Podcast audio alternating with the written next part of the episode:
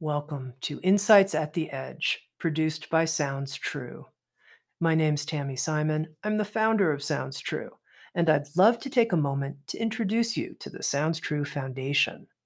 The goal of the Sounds True Foundation is to provide access and eliminate financial barriers to transformational education and resources, such as teachings and trainings on mindfulness, emotional awareness, and self compassion. If you'd like to learn more and join with us in our efforts, please visit SoundsTrueFoundation.org. In this episode of Insights at the Edge, my guest is Acharya Shunya.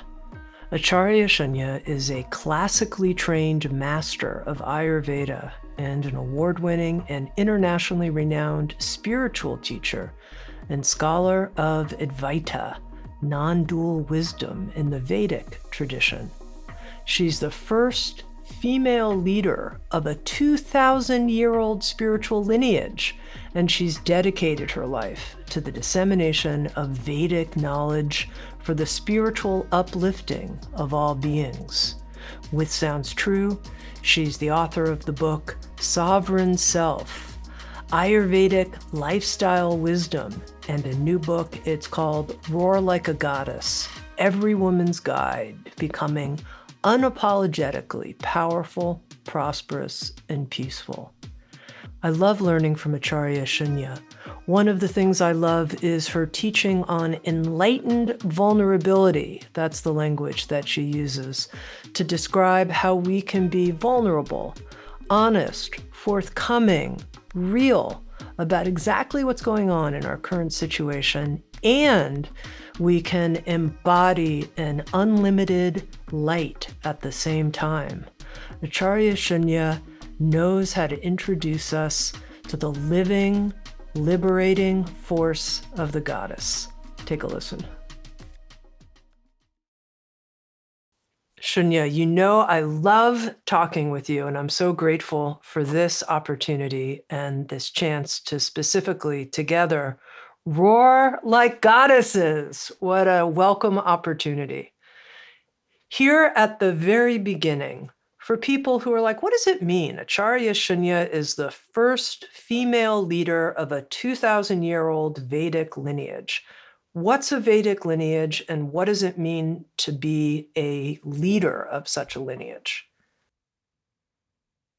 I'm going to answer your question first. What does it mean to be a leader of this lineage?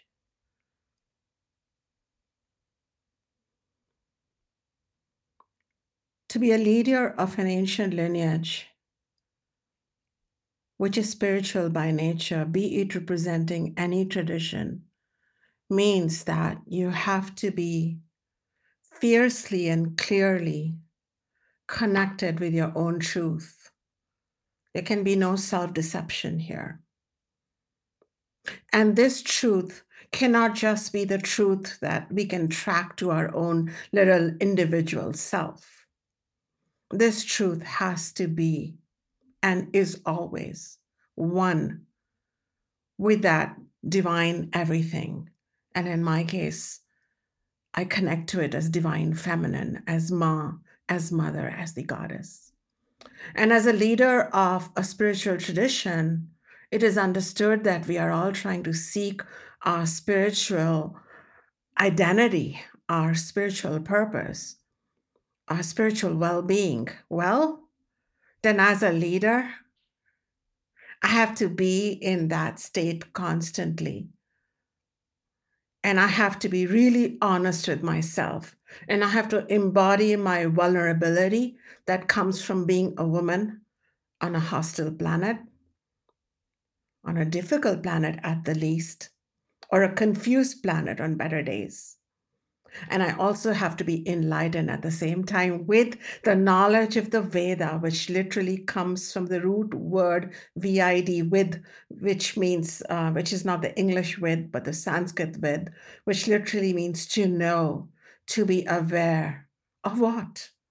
Of your greater truth, of your greater immensity, of your inherent connection with the divine dimension, where your impermanence and your fragility of your body mind is yet strengthened, nourished, and anchored by the invincibility, beauty, harmony, and power of that permanent self within you, which shares intimate relationship with the divine feminine.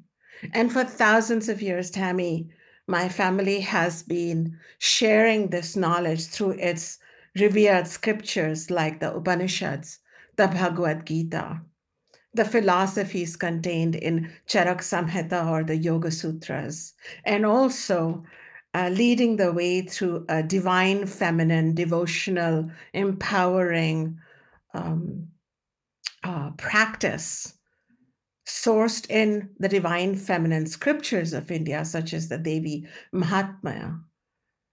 And I inherited all of this as the girl child born in the 1960s of India.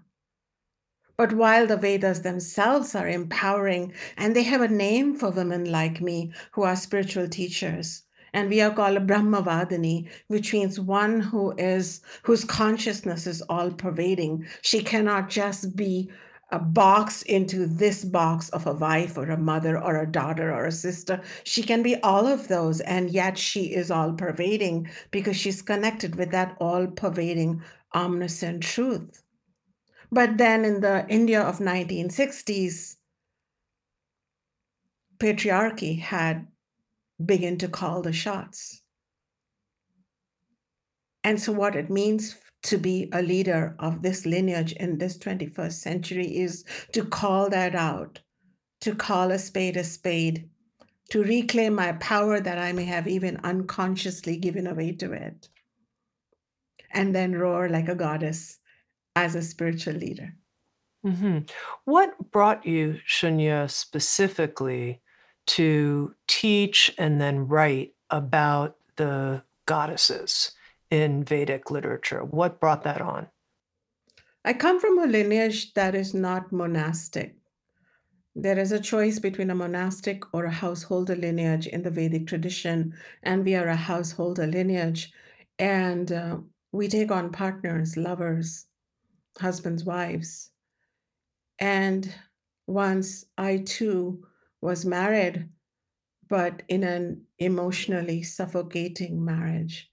I was caught and trapped inside a disempowering story of this arranged marriage in India. And I found the courage to exit it, but the struggles did not end. No matter where I lived and who I encountered, old fashioned or contemporary, uh, like so many other modern, educated, accomplished women on our planet, I still had to face outer inequality, and then worse, the inner challenges from subconsciously internalized self diminishing beliefs due to the misogyny doing a number on me somewhere when I was probably asleep and it had made an impact on me. The positive news is that thanks to the Vedic wisdom that I had inherited and studied laboriously for years and years.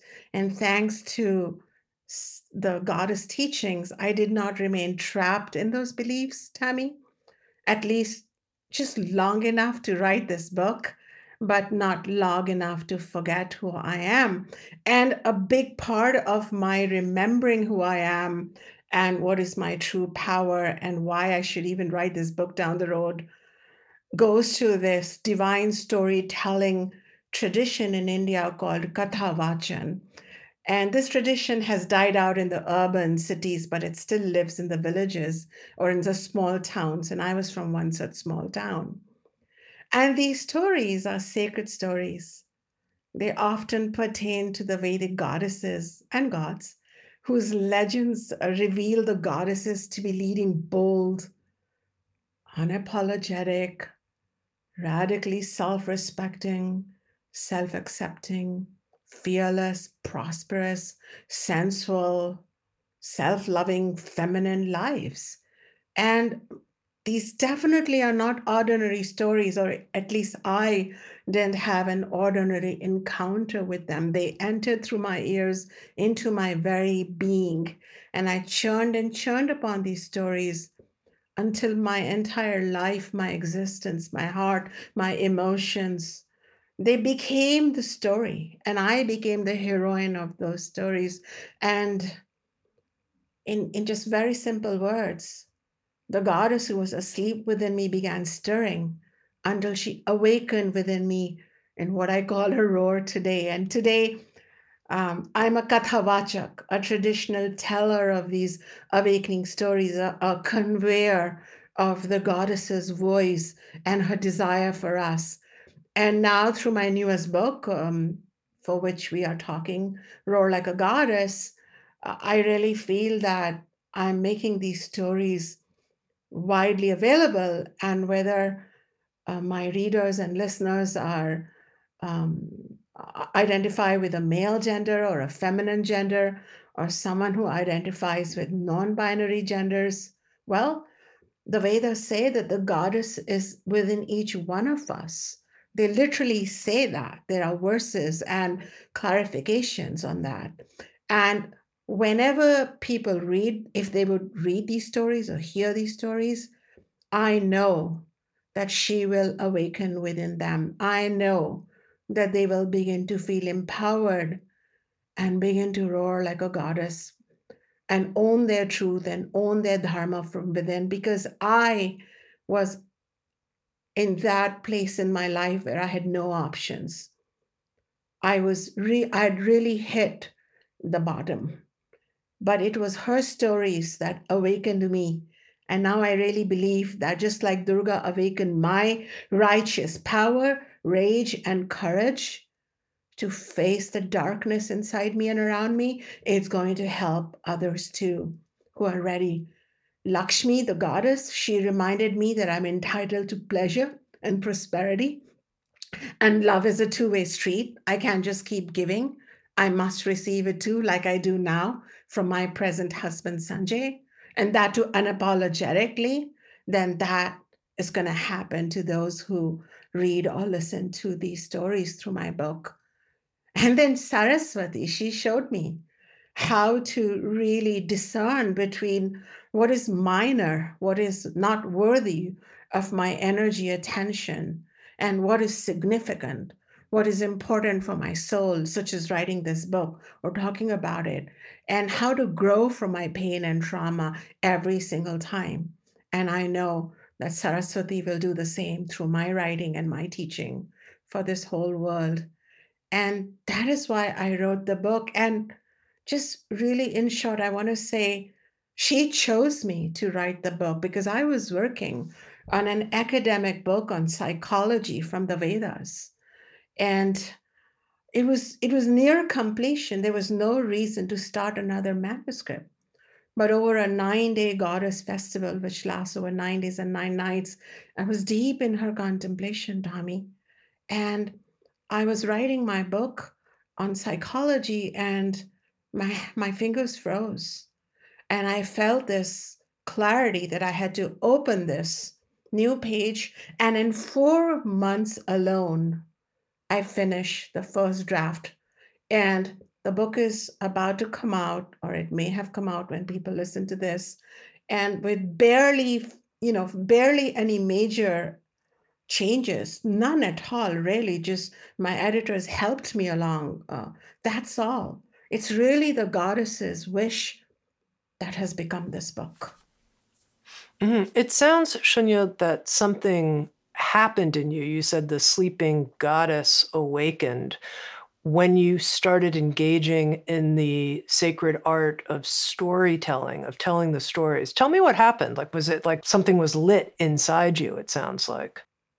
It felt like something was lit inside me, but that flame was inward it asked me to be silent for a bit. It asked me to disengage from the world of transactions and reactions and compulsions and conditioning.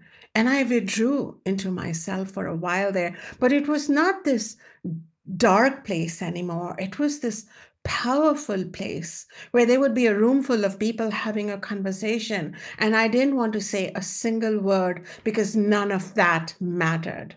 None of those conversations mattered. That paradigm was no longer applicable to me. And I could hear Saraswati and Durga and Lakshmi uh, say to me something in like a few words, like my higher mind, my, my own self, connected with that divine feminine dimension of this universe, that invisible dimension, would say in one word what would quieten a million words. And that knowingness became the raw material with which the new Shunya was morphed and created and crafted. And I continue to lead a blessed life as a householder with dogs and a partner and a son and family. But there is this place that I can come back to that does not compromise, that does not um, fall for deceptions externally or internally. And that remains at the end of the day full of light and well being and power power mm-hmm. to change my life, help the planet, um, be a friend to animals and trees. All that requires power.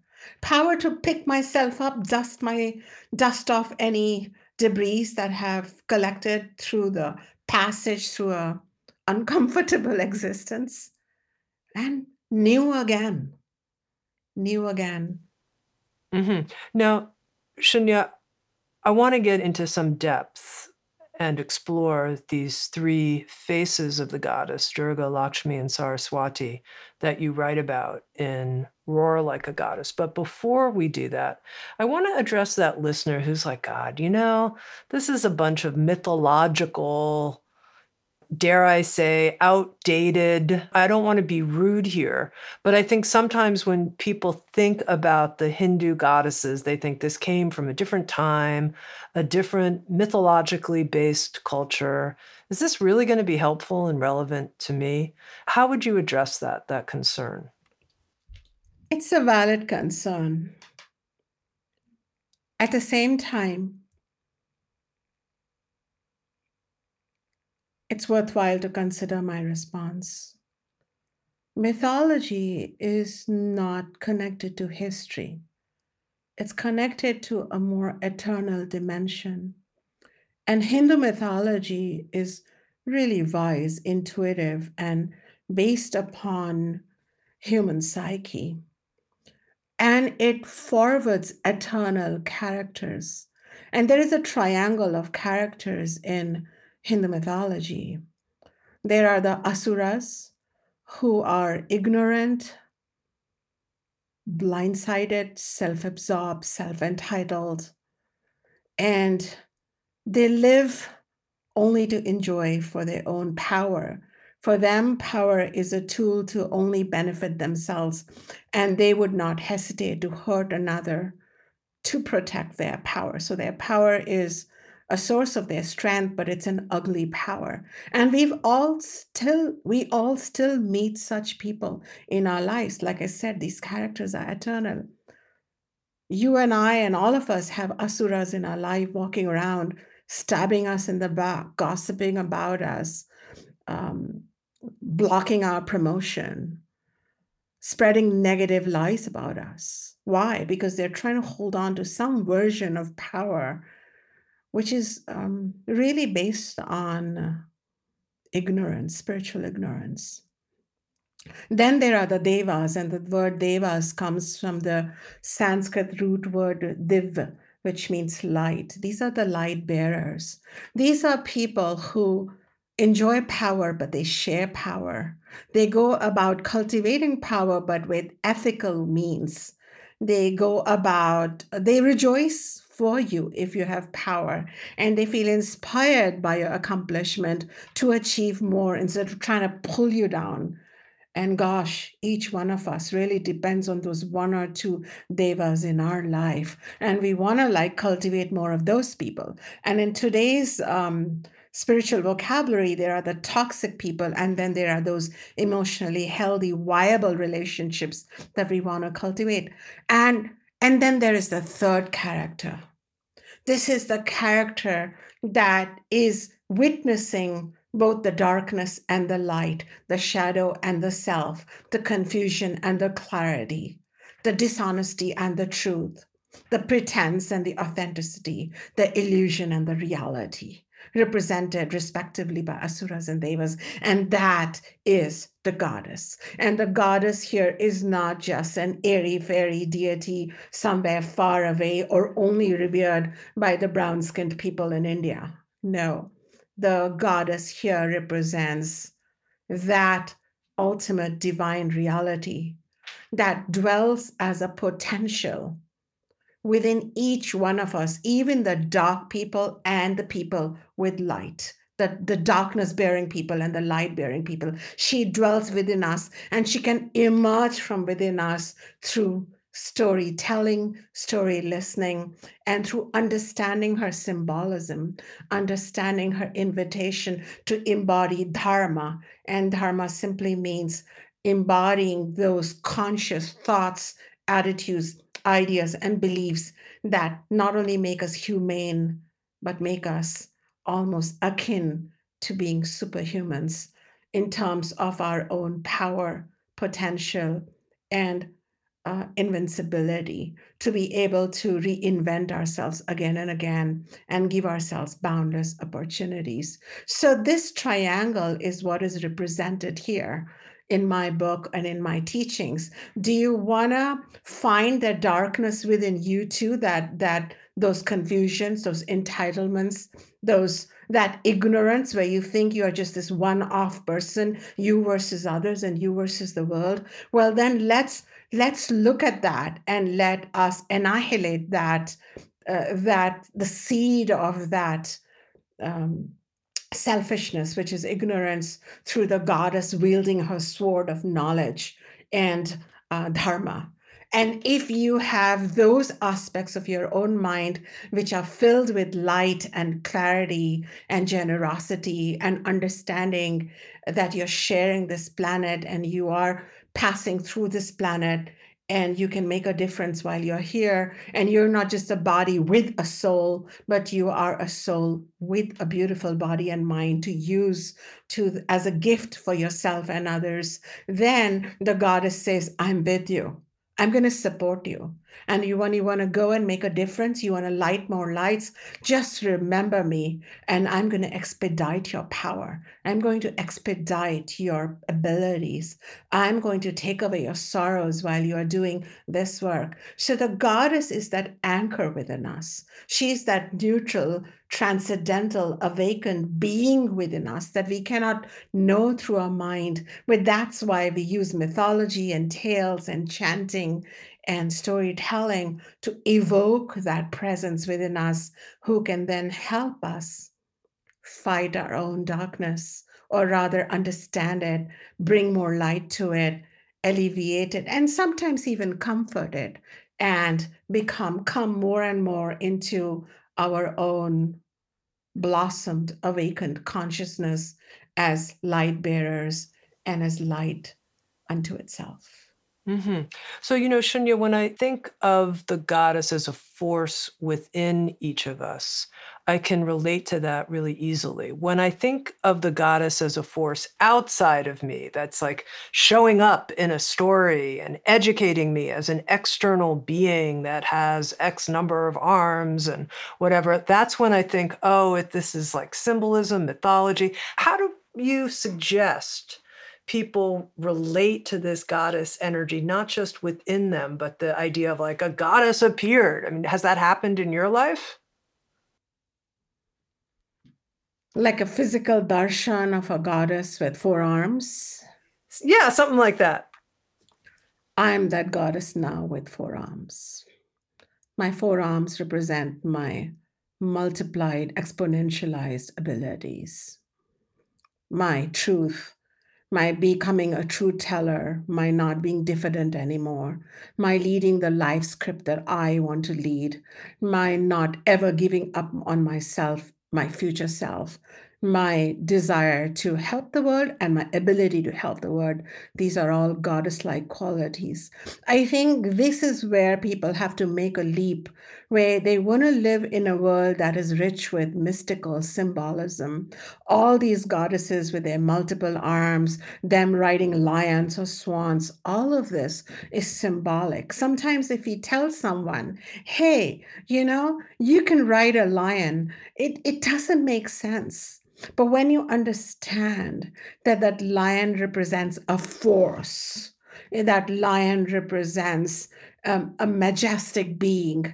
And when you are told that you're not under it, but you're riding it, then you can ride it to work. You can ride it to have that conversation with your in laws that you are afraid to have. You can ask, you can share an opinion, you can make a difference because you know that you are Durga now and you are riding that lion. And I think, Tami, once upon a time, um, Hinduism and um, the the tradition of the Veda that comes even before Hinduism was very explicit that these deities or these configurations of gods and goddesses is not the ultimate reality. The ultimate reality is formless consciousness, awareness, and it dwells within you too. But these are just tools to access that greater dimension that's hiding within you too. This symbolism is going to then become part of your internalized learning. And I tell you, when I was eight or nine years old and I was being um, bothered by a bully at school, she'd wait for me in the corridor. I dread to go to school. I just walked i used to walk to school back then and i just imagined myself like a little durga with you know beautiful clothes and everything that i'd seen in my uh, culture. And i imagined riding a lion. And every step i took i felt like there was this big thud of the lion carrying this little nine year old goddess to school. And i and i met that bully. And for the first time i looked her in the eye just because I remembered I was on top of that lion, not below it. And you know what? She couldn't meet my eye. I didn't have to say anything to her because when you know inside yourself that you are an empowered being, because you're riding the lion in slang, then everybody knows it. It's the silent announcement that I know who I am. And this is where symbolism helps you. And it's really worth exploring because it's timeless. And I have been teaching uh, these teachings for almost two decades uh, to people worldwide who are not practicing Hindus, who have never been to India, who don't understand Sanskrit. But what do they understand is this eternal language that I have fear within me, I have doubt within me, I have self abandonment within me. And these are the demons that my inner goddess is going to annihilate. I have creativity within me, I have abilities within me of an emotional, psychological nature that the goddess will help promote. So we begin leading a much more whole, balanced, and self affirming life as a result of these same old teachings that are ever new in every era. Mm-hmm. Now, Shunya, you've mentioned Durga a couple of times, and in your new book, Roar Like a Goddess, you have a, a first section on Durga, the goddess, and then you introduce us to Lakshmi, and then finally to Saraswati, these three major goddesses. And I wonder if here, as part of the conversation, you can introduce our listeners to each one of these archetypal figures within us. You ready for this, Shunya? By actually taking a moment and embodying the goddess and speaking from her experience. So maybe we could start with Durga and introduce yourself as Durga to the listeners? I'm always ready for this. Thank you for asking. I am Durga.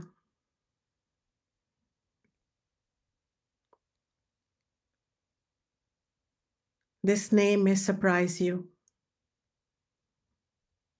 Actually, I have no name. A long time ago,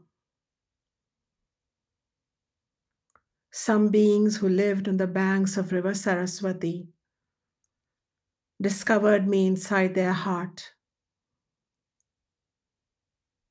At that time, their heart was full of fear. Fear of each other,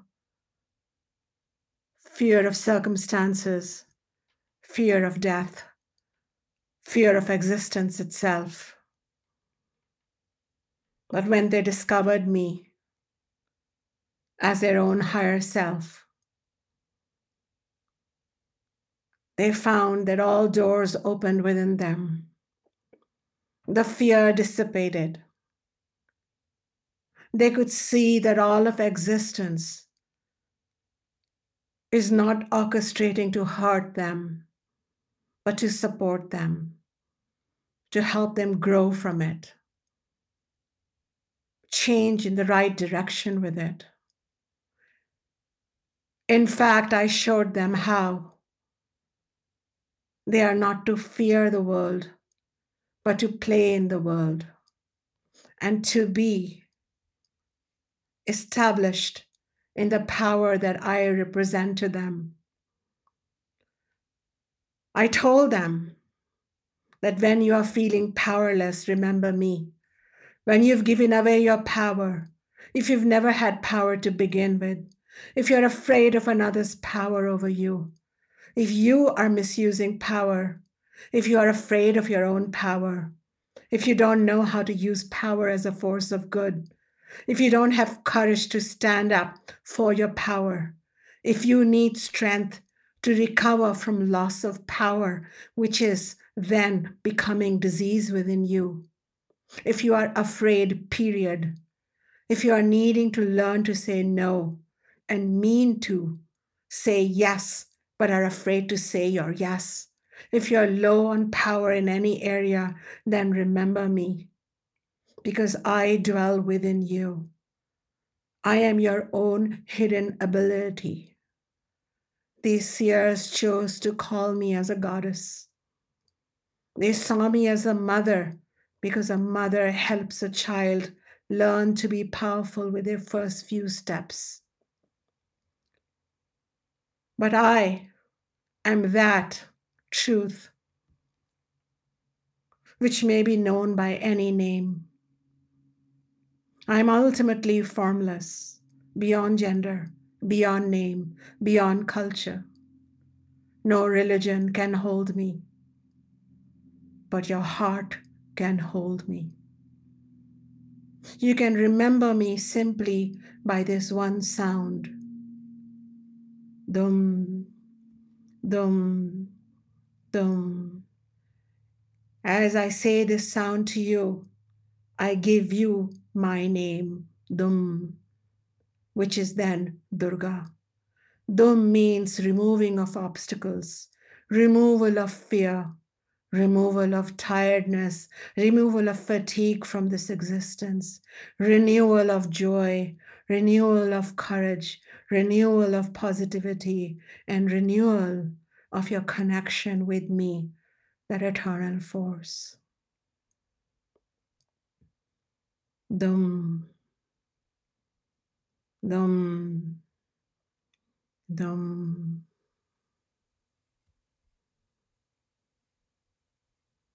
Understand that you have not been born to be small.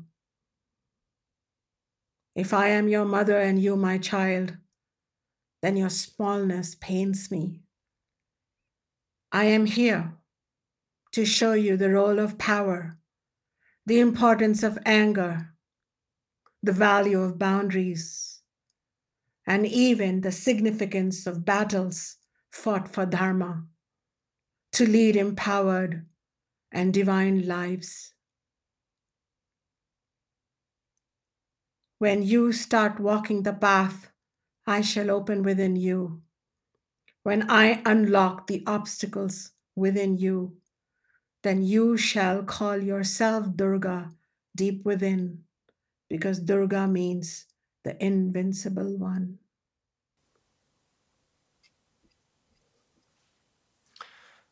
Now, Shunya, specifically, if someone has some kind of challenge related to their own empowerment, like a, you know, a feeling of not really being worthy or lovable or just mm-hmm. something like that, how can they work with this Durga energy to embody her empowerment?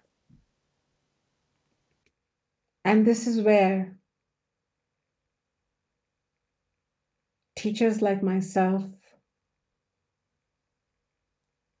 find our role in connecting people and their self doubts and their confusions or their separateness from this paradigm to her wisdom.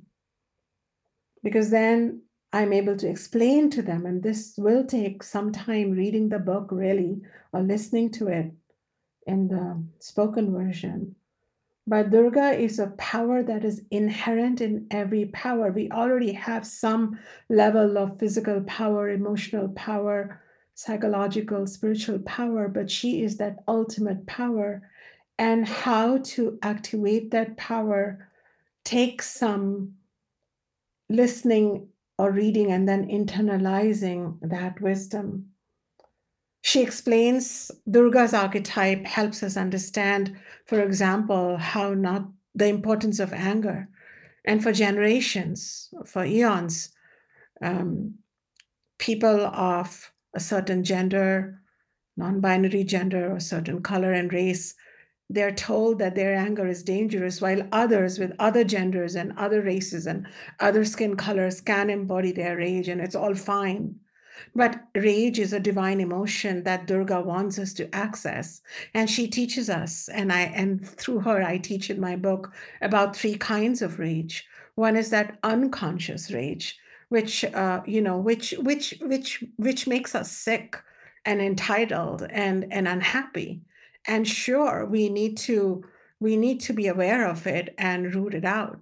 But then there is conscious rage too.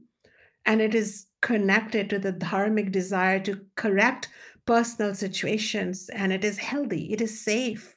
It protects us from violations of physical, mental, emotional, sexual, racial nature.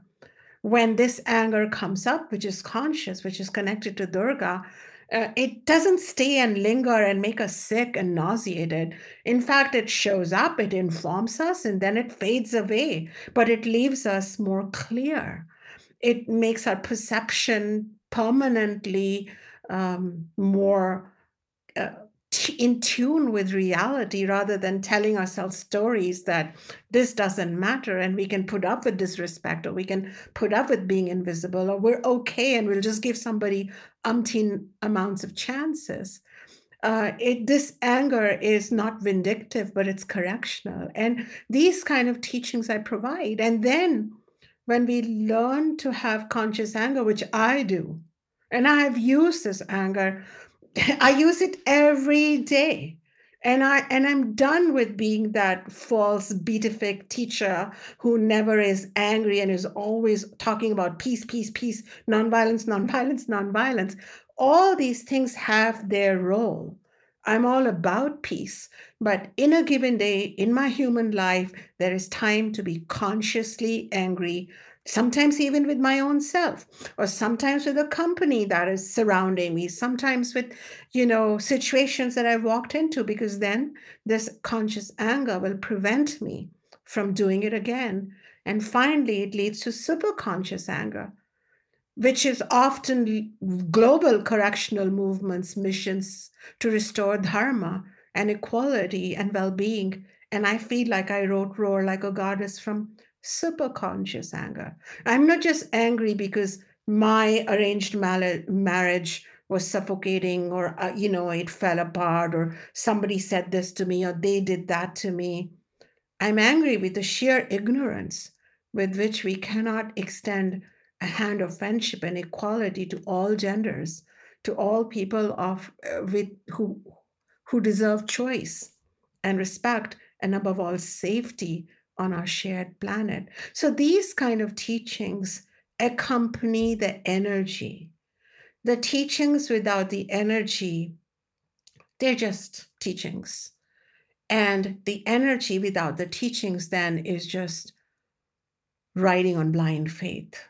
But together, my work, my mission is to connect with the mystical element of the goddess, but then don't just leave her out there in the mystical cosmos doing things for us in an invisible way. We get to be goddesses in our own life, saying a firm no to the to the to those elements of our own mind which are pulling us down and saying a hey yes to those elements of our own psyche, our life, our situations, which are taking us forward in the evolution of consciousness.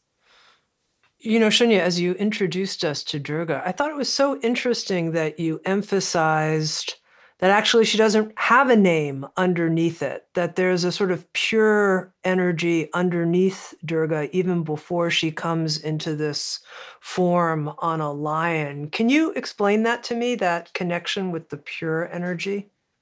This is the core teaching of the Veda that divinity, that ultimate truth, the Satyasya Satyam, the truth of truths, cannot be limited to any box or any form, human, animal, plant, or tree. And this is that non dual truth that the Upanishads and the Gita talk about. And then we humans are given this privilege and this, uh, this, uh, this opportunity to give this nameless, formless, all pervading, omniscient reality that is one for all of us different names, different forms, and and and go to it as the divine mother and her, you know, goddess mm, avatars or divine father and those male god avatars or even divine mixed gender. And we have this god with a mixed gender body are the ardhanarishvara half woman, half feminine, half masculine, or some version of it as the ultimate reality. So there was this expansion of divinity where we we there are like 84 million gods and goddesses in Hinduism and people who don't understand that tradition say oh they couldn't put they couldn't get it like they couldn't put their mind together to figure out who's their deity but if you go into the tradition and the scriptures, it says, well, who should we include as divine and who should we exclude? And there are these beautiful verses on the Divine Mother where they're very, you know, glorifying her to say, Oh, Mother, you are peace and you are beauty and you are our mother. And then in that same hymn, we hear the, the rishis say, And you are the shadow that causes me suffering. And you are the thirst, you know, those desires that never get quenched. And you are that illusion in which I am lost. So, this is a very non dual perspective of not just keeping the goddess for the holy. But if she's part of a wholeness, then she includes even that morbid aspects of ourself. And that is why the goddess is there for the asuras and the devas for all of us to come into greater wholeness, greater understanding, and a greater divine reality. Now, I, I, mentioned that in Roar Like a Goddess, you take us deep into three goddess figures, and we've very briefly explored Durga. And one of the things that was interesting to me, Shunya, is how you said there was a type of evolution or progression, that the energy of Durga transforms, if you will, or evolves into Lakshmi and then Saraswati. Can you explain that progression? There is only that one force, nameless, formless, which then appears as goddess, Durga. And she is that force or that name and that embodiment of that force is really helpful. You know, we, we see the law of gravitation, that's a force. We see the oscillation of the earth on its own axis. That's a force. Somebody is doing this. We're not doing this. This is being done for us. You and I both were like single celled creatures in our mother's wombs. And we have become these, you know, these people today who who are um, birthing so many things in the world we didn't choose this body. There was a greater force again. And that divine nurturing force that makes us come uh, face to face with our own power, it gives us courage, it gives us strength, and it helps us deal with the initial discomfort that existence imposes upon all all of its own creatures. It's not like the creatures are separate from existence, but existence imposes upon itself. Then the force that we want to call upon at that time is Durga, because Durga then reminds us wait a minute, you're not separate from this minute from this universe. Wait a minute. It's not like you study about the law of gravitation and the law of elevation and the law of manifestation and the law of attraction as separate things. They're all dwelling within you. And if you want, you can remember me as Durga, whose root sound is Dum, which then starts opening you to all these facets. And if that's not enough to chant my name here, here, I'm going to introduce you to storytellers like Shunya, who's going to remind you that she dwells within you. But then, when that work is done and we are feeling more safe, more stable, more confident, we are not abandoning ourselves, we're not hiding from ourselves, we are we are not. Um, constantly working for approval we're breathing we're relaxed we are we are understanding life we're understanding the law of impermanence and permanence working together at that time comes along goddess lakshmi and it is the same goddess who now starts roaring with pleasure, with prosperity, with abundance, because she says, Yay, now you're here. You've landed on your two feet. You're feeling safe. You're feeling comfortable and courageous. Now let's have some fun. Let's play. And after we've played, let's also help others. So she teaches us how she establishes the law of dharma. She's known as Dharma Nilayai uh, Devi. She is the giver of the law of dharma, which says we're all connected and we should be there for each other. And dharma also includes the permissions that we can give ourselves to be materially abundant. That's number one, to be sexually playful and um, free and um, happy with our sexual, sensual self, enjoy the pleasures of food and luxuries and silks and whatever that it takes in the world in a material sense to be happy. And that's number two. Number three, Lakshmi says to us, you know what? Uh, while you're enjoying life, don't forget that the pain of others is your pain. Uh, try and um, practice some generosity, some gratitude, and some nonviolence if possible, speak the truth, be compassionate. So she gives us those kind of teachings of Dharma. And fourthly, uh, she represents moksha or mukti or nirvana, or what is known as awakening. She says, You have a pretty good life. Do you want to know what else is there? Do you want to awaken to something invisible, deeper, truer, and more abiding within you. This body shall wither, this mind shall become confused or frozen with time and faded with time. Then find that soul. So she represents all of that. And once we have we are, we are playing with all this, she herself becomes Saraswati, especially when we get more involved with dharma and moksha.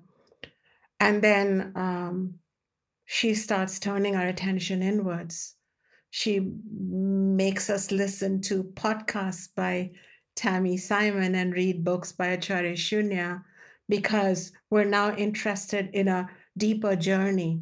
Our quest has gone beyond like needing to survive in a hostile planet to then thriving and playing in a beautiful planet to now seeing this planet as an opportunity for our soul to wake up, to see it as a school for souls and to start our inward journey. And it is said that at some critical time, Saraswati herself becomes a book. She becomes the Veda. She becomes the Guru. And she becomes the true disciple within. And it's really one non dual dimension. And it's a deep journey that is described here. And I personally have held on to each of these goddesses at different times of my life when I was struggling to find my voice as the first female lineage holder of an all male lineage in a patriarchal culture. Durga was my go to goddess. And I just remembered her, and I had to often ride my lion uh, in different settings. And then, as I found my new partner, started my school, wrote my books, enjoyed my life, then I looked at my own life and I looked at Durga symbolism and I wanted to make sure that I'm not spiritually bypassing by being all about the higher two goals. I wanted to make sure I'm materially stable also. And I am enjoying my life as a sexual, sensual being, and I bring this balance into my teachings. And in this final era of my life, I feel that Saraswati has been very kind to me from the beginning to ensure that I was born in an amazing family. But then all that I teach has become a living truth within me thanks to her blessings. And my books are really her her call to the whole world to wake up to who they truly are. hmm As you write about the impact and energy of Saraswati, you describe the energy as the experience of a river of light. And I, I loved that phrase and the feeling uh, for me that comes with it. Can you uh, explain that river of light? She's also described as a river in the Vedas, and there is a river Saraswati. In fact, the Indian civilization is known as the Saraswati River civilization because the Vedas were written on her banks. And she is that that flow within us, an uninterrupted flow, just like a river is uninterrupted. And no matter what boulders and obstacles come in her way, she carries every particle of herself forward until she merges into the ocean of supreme consciousness. And within us, we have these three forces in our mind, um, which are known as Rajas, Tamas, and Sattva. Sattva from Saraswati. Rajas is the kind of force which is the more asuric dark force, and it distract us, distracts us in the world, and we are never enough and we never have enough, and we're always proving ourselves. And especially if we are someone whose gender, whose identity is a question mark, then we are we are restless and we over explain and over persuade and over serenade the world. There's the other force, tamas, which is a very heavy force, like the dense soil in which you can sink in the river. So and that tamas is like where we are so much in self-denial and so estranged from our true being and our true light that we become paralyzed frozen. We are in despair. We are in the depth we are at the bottom of our own consciousness we cannot really even express what we need what we want and we waste away and we rot away in the darkness of our own mind. But then there is this third quality, which is represented by the goddess, which is represented by Saraswati as a river of light, and it is always flowing from within us. And this river of light is nirmala, it is ever pure. What it means is we don't have to earn this purity through religion or dogma or following rules. It is within us. We'll make mistakes, we'll be we we'll, we'll be silly and foolish, but we will again become new again. That purity is a psychological purity more than a physical purity. And it, and it is full of it is prakashmaya. Prakashmaya means it is nothing but pure light. And what happens in that light? We see everything. We perceive the truth that I'm not just this human being struggling in a small story that has a beginning and an end, but I am this eternal consciousness that has got a human story and human um, endowments to write the story I want. and um, or maybe erase it and start a new one. And Saraswati, in that light, everything becomes blessed. And the two most big benefits of Saraswati is one is known as anamayam or health and well-being, emotional health, physical health, psychological health. You just feel so good and you experience well-being. You wake up in the morning and you go, "Hello sun." You greet the moon and you go, Hey there, we're sharing this universe and in this story. Thank you for being there. And who am I? Oh, I'm Saraswati. I am this flowing one. And finally, you experience sukha or happiness because of this light within you, no matter how dark it is outside, and no matter what darkness people project on you, what shame, what blame, what stains uh, are, are projected towards you in, in, the, in the world, which is said to be Divine Mother herself's incarnation, all that is coming to you so that you can discover your inner light. And once you turn on that inner light, which is flowing uninterrupted like a river within you, then nothing can ever come in your way, really. And that's how I feel nowadays. These are not just words. I'm a regular human being, and regular things happen and erupt in my life too. But this river of light within me that comes forward through Saraswati's symbolism, mythology, unpacking her, um, unpacking the meaning of her archetypes, her invitation to lead that life and turn on your inner light. Well, it's changed everything. And I find myself new again. Mm-hmm. You know, Shunya, it's interesting having this conversation with you about the goddesses because what I notice is that you're through your own experience, inviting us into their energy, inviting us into these forces being known inside of us. And I wonder if you can share a bit about what the impact you hope will come from both the book and the audiobook and your teaching at this time on the goddesses. I'm really hoping that through the spiritual knowledge that I provide through my teachings, through my book, through my audiobook. Um, people of every gender will awaken and liberate themselves. They will liberate themselves, holding on to that archetype in their mind from stereotypical expectations, uh, from any um, invisible subconscious conditioning that has occurred to them in a in a planet that is um, burdened with divisiveness and power games between genders and races and colors.